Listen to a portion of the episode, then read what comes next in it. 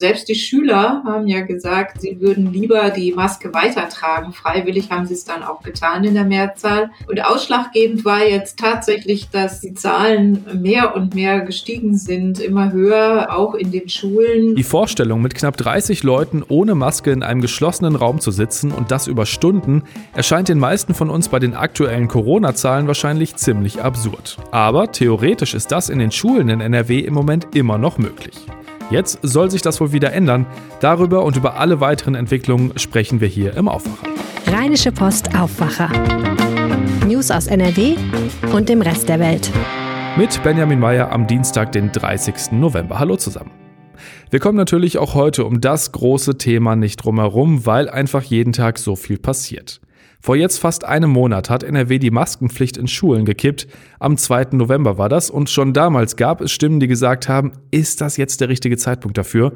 Und wie es aussieht, gibt denen jetzt auch die Landesregierung recht. Bildungsministerin Yvonne Gebauer will die Pflicht für Masken in Schulen wieder einführen. Kirsten Bialdiger ist Chefkorrespondentin für Landespolitik bei der RP und deshalb spreche ich jetzt mit ihr über die neuesten Entwicklungen rund um Corona in NRW. Hallo Kirsten. Hallo. Kirsten, ich habe schon gesagt, so ganz unumstritten war die Entscheidung nie. Ähm, was war denn jetzt der ausschlaggebende Punkt für Gebauer, dass sie die Maskenpflicht wieder einführen will? Ja, da hast du was Wahres gesagt. Also von Anfang an war die Entscheidung sehr umstritten. Es gab kaum jemanden, der das befürwortet hat. Selbst die Schüler haben ja gesagt, äh, sie würden lieber die Maske weitertragen. Freiwillig haben sie es dann auch getan in der Mehrzahl.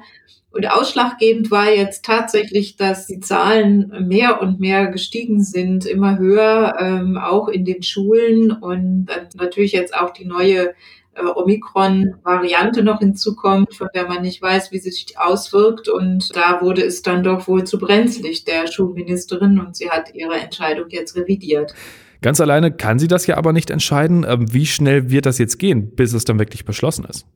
Ja, heute tagt das Landeskabinett und dann kann das ganz schnell gehen. Also sie wird den Schulen vielleicht noch ein, zwei Tage Zeit lassen, um ähm, das zu kommunizieren und ihre berühmten äh, Schulmails zu verfassen. Und dann wird das möglicherweise noch diese Woche umgesetzt. Ich denke, es muss auch schnell gehen. Also wenn es so ist, dass diese äh, Omikron-Variante sich sehr schnell verbreitet, dann äh, ist jeder Tag wichtig. Du hast ja schon gesagt, dass die Zahlen auch in den Schulen gestiegen sind. Ähm, was weiß man denn über das Infektionsgeschehen in Schulen im Moment und hat die Aufhebung der Maskenpflicht da was verändert? Das ist äh, schwer zu sagen, der letzte Punkt, weil ja immer noch überwiegend die Schüler die Maske tragen. Also ähm, ich habe von verschiedenen Seiten gehört, dass immer ein bis zwei Schüler pro Kurs oder Klasse dabei sind, die sie nicht tragen. Ähm, aber man kann davon ausgehen, dass es natürlich nicht mehr ganz so ernst genommen wurde in den letzten Wochen, dass auch keine FFP2-Masken mehr getragen wurden, sondern die einfachen OP-Masken. Also es, es wird schon ein Teil dazu beigetragen haben, dass die Zahlen gestiegen sind. Die sind jetzt bei 72.000, sind um 30.000 gestiegen innerhalb einer Woche, bundesweit, muss man sagen. Und ähm, weitere 126.000 Schüler sind in Quarantäne. Also da sieht man, dass doch das Infektionsgeschehen, wie wir es auch sonst wahrnehmen, eben dann auch in den Schulen ähm, sich dynamisch weiterentwickelt. Anfang November die Maskenpflicht abgeschafft, jetzt wird sie wahrscheinlich wieder eingeführt. Das ist ja ein ziemliches Hin und Her. Wie wird das denn bewertet aus der Politik, aber auch in den Schulen selbst?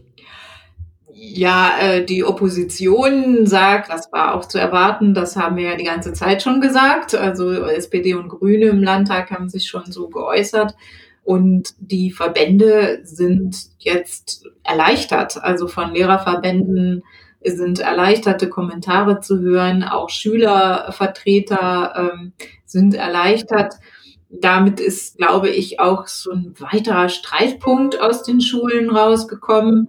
Denn wenn das nicht klar geregelt ist, dann fängt der Lehrer natürlich oder die Lehrerin fängt erstmal an zu diskutieren. Und dann gab es ja sogar auch noch die Ansage der Schulministerin, dass diese Diskussionen nicht erlaubt seien. Also dass niemand ähm, davon überzeugt werden soll, die Maske zu tragen, der es nicht möchte. Aber zuletzt konnten wir auf Bildern sehen, dass auch die Schulministerin, wenn sie die Schulen besuchte, selber auch lieber die Maske auf hatte. Die größte Angst, die viele Schülerinnen und Schüler haben, ist ja, dass es wieder zurück ins Homeschooling geht und Präsenzunterricht gestrichen wird. Ähm, wie ist denn da im Moment die Tendenz? Ja, bisher, aber das kennen wir ja schon. So also vieles erinnert an das letzte Jahr. Da hieß es auch, also wir wollen die Schulen offen halten, wir wollen die Schulen offen halten. Und eine Woche vor den Weihnachtsferien war es soweit und die Schulen mussten trotzdem schließen und äh, haben dann auch erstmal wieder nicht aufgemacht. Das zog sich ja über Wochen dann. Ja, hoffen wir, dass es nicht nötig sein wird. Es ist im Moment schwer vorhersehbar. Es wäre wirklich eine Katastrophe denn wir wissen inzwischen, es gibt so viele Studien darüber, was diese Schulschließungen anrichten bei den Kindern vor allem. Also angefangen von Bequemlichkeit und einfach nicht mehr motiviert sein bis hin zu Ängsten, die sich entwickeln können, weil man immer nur auf sich selbst zurückgeworfen ist und keine Schulkameraden mehr sieht über häusliche Gewalt und, und, und wirklich schlimme, schlimme psychische Folgen, die das für Schüler haben kann. Das weiß man heute alles. Und daher hoffe ich, dass es einen Weg gibt, dass, dass man einen Weg findet, um eben diese allerschlimmste letzte Lösung, dass man da doch die Schulen wieder schließen muss, dass man das nicht machen muss. Dann hoffen wir mal, dass die Maskenpflicht das vielleicht wirklich verhindern kann. Die Schulen sind aber natürlich nicht das einzige Problem in Anführungszeichen in NRW. Über Fußball wurde hier zuletzt auch viel diskutiert, und zwar ganz konkret über das Spiel vom ersten FC Köln gegen Gladbach am Wochenende. Das Gesundheitsamt hatte da kurzfristig eine Maskenpflicht auch am Platz verhängt. Das haben am Ende aber die wenigsten der 50.000 Fans im Stadion wirklich ernst genommen. Wie soll es da jetzt weitergehen? Wie geht es in den Stadien in NRW weiter? Ja, das ist wirklich ja auch fast nicht zu überbieten. Also wenn wir da auch noch mal den Bezug zu den Schulen herstellen es ist ja ganz klar, wenn ich die Priorität habe, und das ist ja das, was die Bildungspolitiker beteuern und auch andere Politiker, sie sagen ja, wir wollen die Schulen offen halten und möglichst auch die Hochschulen. Wenn das aber erste Priorität ist, ist ja klar, dass andere Bereiche zurückstecken müssen. Dann kann man nicht gleichzeitig Großveranstaltungen in Fußballstadien zulassen mit 50.000 Zuschauern, die eng an eng sitzen und keine Maske tragen.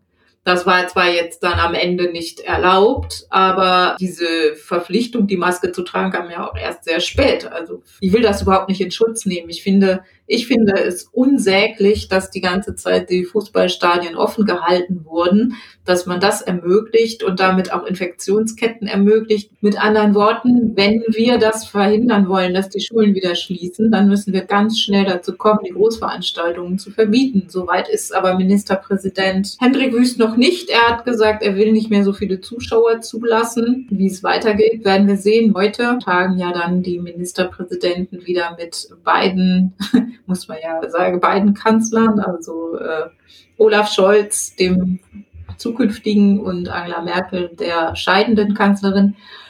Und hoffentlich kommen sie zu guten Ergebnissen.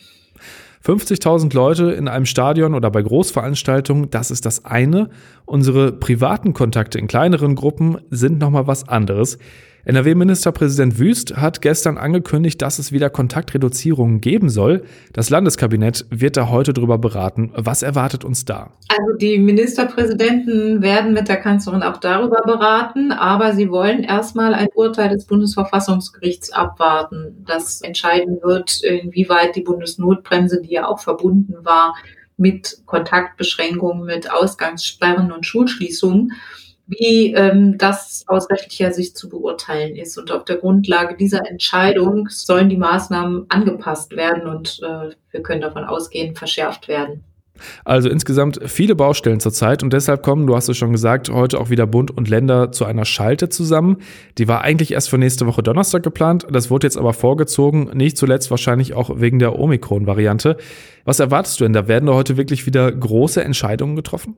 Ich glaube, dass es äh, nicht mehr anders geht. Also ähm, die Intensivstationen sind schon so arg strapaziert, ähm, dass es keine Alternative mehr dazu gibt, wirklich strenge, wirksame Regeln zu erlassen.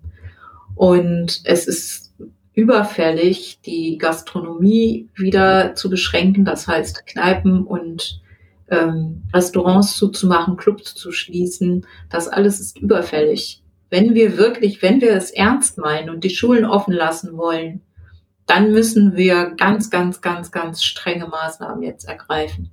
Vielen Dank für deine Einschätzung, Kirsten. Gern. Und wir schauen jetzt noch auf die Meldungen des Tages und da bleiben wir erstmal bei Corona. Die Gesundheitsminister der Länder fordern, dass in Zukunft auch in Zahnarztpraxen und Apotheken gegen Corona geimpft werden kann. Bisher gibt es dafür noch keine rechtlichen Rahmenbedingungen. Die Apotheken haben aber schon ihre Unterstützung angeboten. Die Inflation hat im November erstmals seit rund 29 Jahren die 5%-Marke übersprungen. Die Verbraucherpreise haben sich nach vorläufigen Daten des Statistischen Bundesamtes im Vergleich zum November 2020 um 5,2% erhöht. Besonders teuer für Verbraucher ist Energie geworden. Haushaltsenergie war im November über 22% teurer als im Vorjahr. Vor dem Oberverwaltungsgericht Münster geht es heute um die bundesweite Lkw-Maut und das könnte teuer werden. Nach einem Urteil des Europäischen Gerichtshofes hat Deutschland die 2005 eingeführte Maut falsch kalkuliert. Eine Spedition aus Polen hat geklagt. Sie fordert für einen Zeitraum von knapp anderthalb Jahren über 12.000 Euro zurück. Insgesamt sind über 36.000 solcher Erstattungsanträge von Speditionen und Logistikunternehmen eingegangen. Am Schluss noch der Blick aufs Wetter. Das wird heute ziemlich grau und regnerisch. Im Bergland kommt das heute Vormittag auch noch als Schnee runter. Später auch da dann eher Regen. Die Temperaturen liegen zwischen 6 und 9 Grad. In höheren Lagen bei um die 4 und es wird relativ windig heute. Morgen dann weiter grau und nass bei ähnlichen Temperaturen. Ab Donnerstag wird es dann kälter. Und das war der Aufwacher am 30. November 2021. Kommt gut in den Dezember und bis dann. Mehr Nachrichten aus NRW gibt's jederzeit auf RP Online. rp-online.de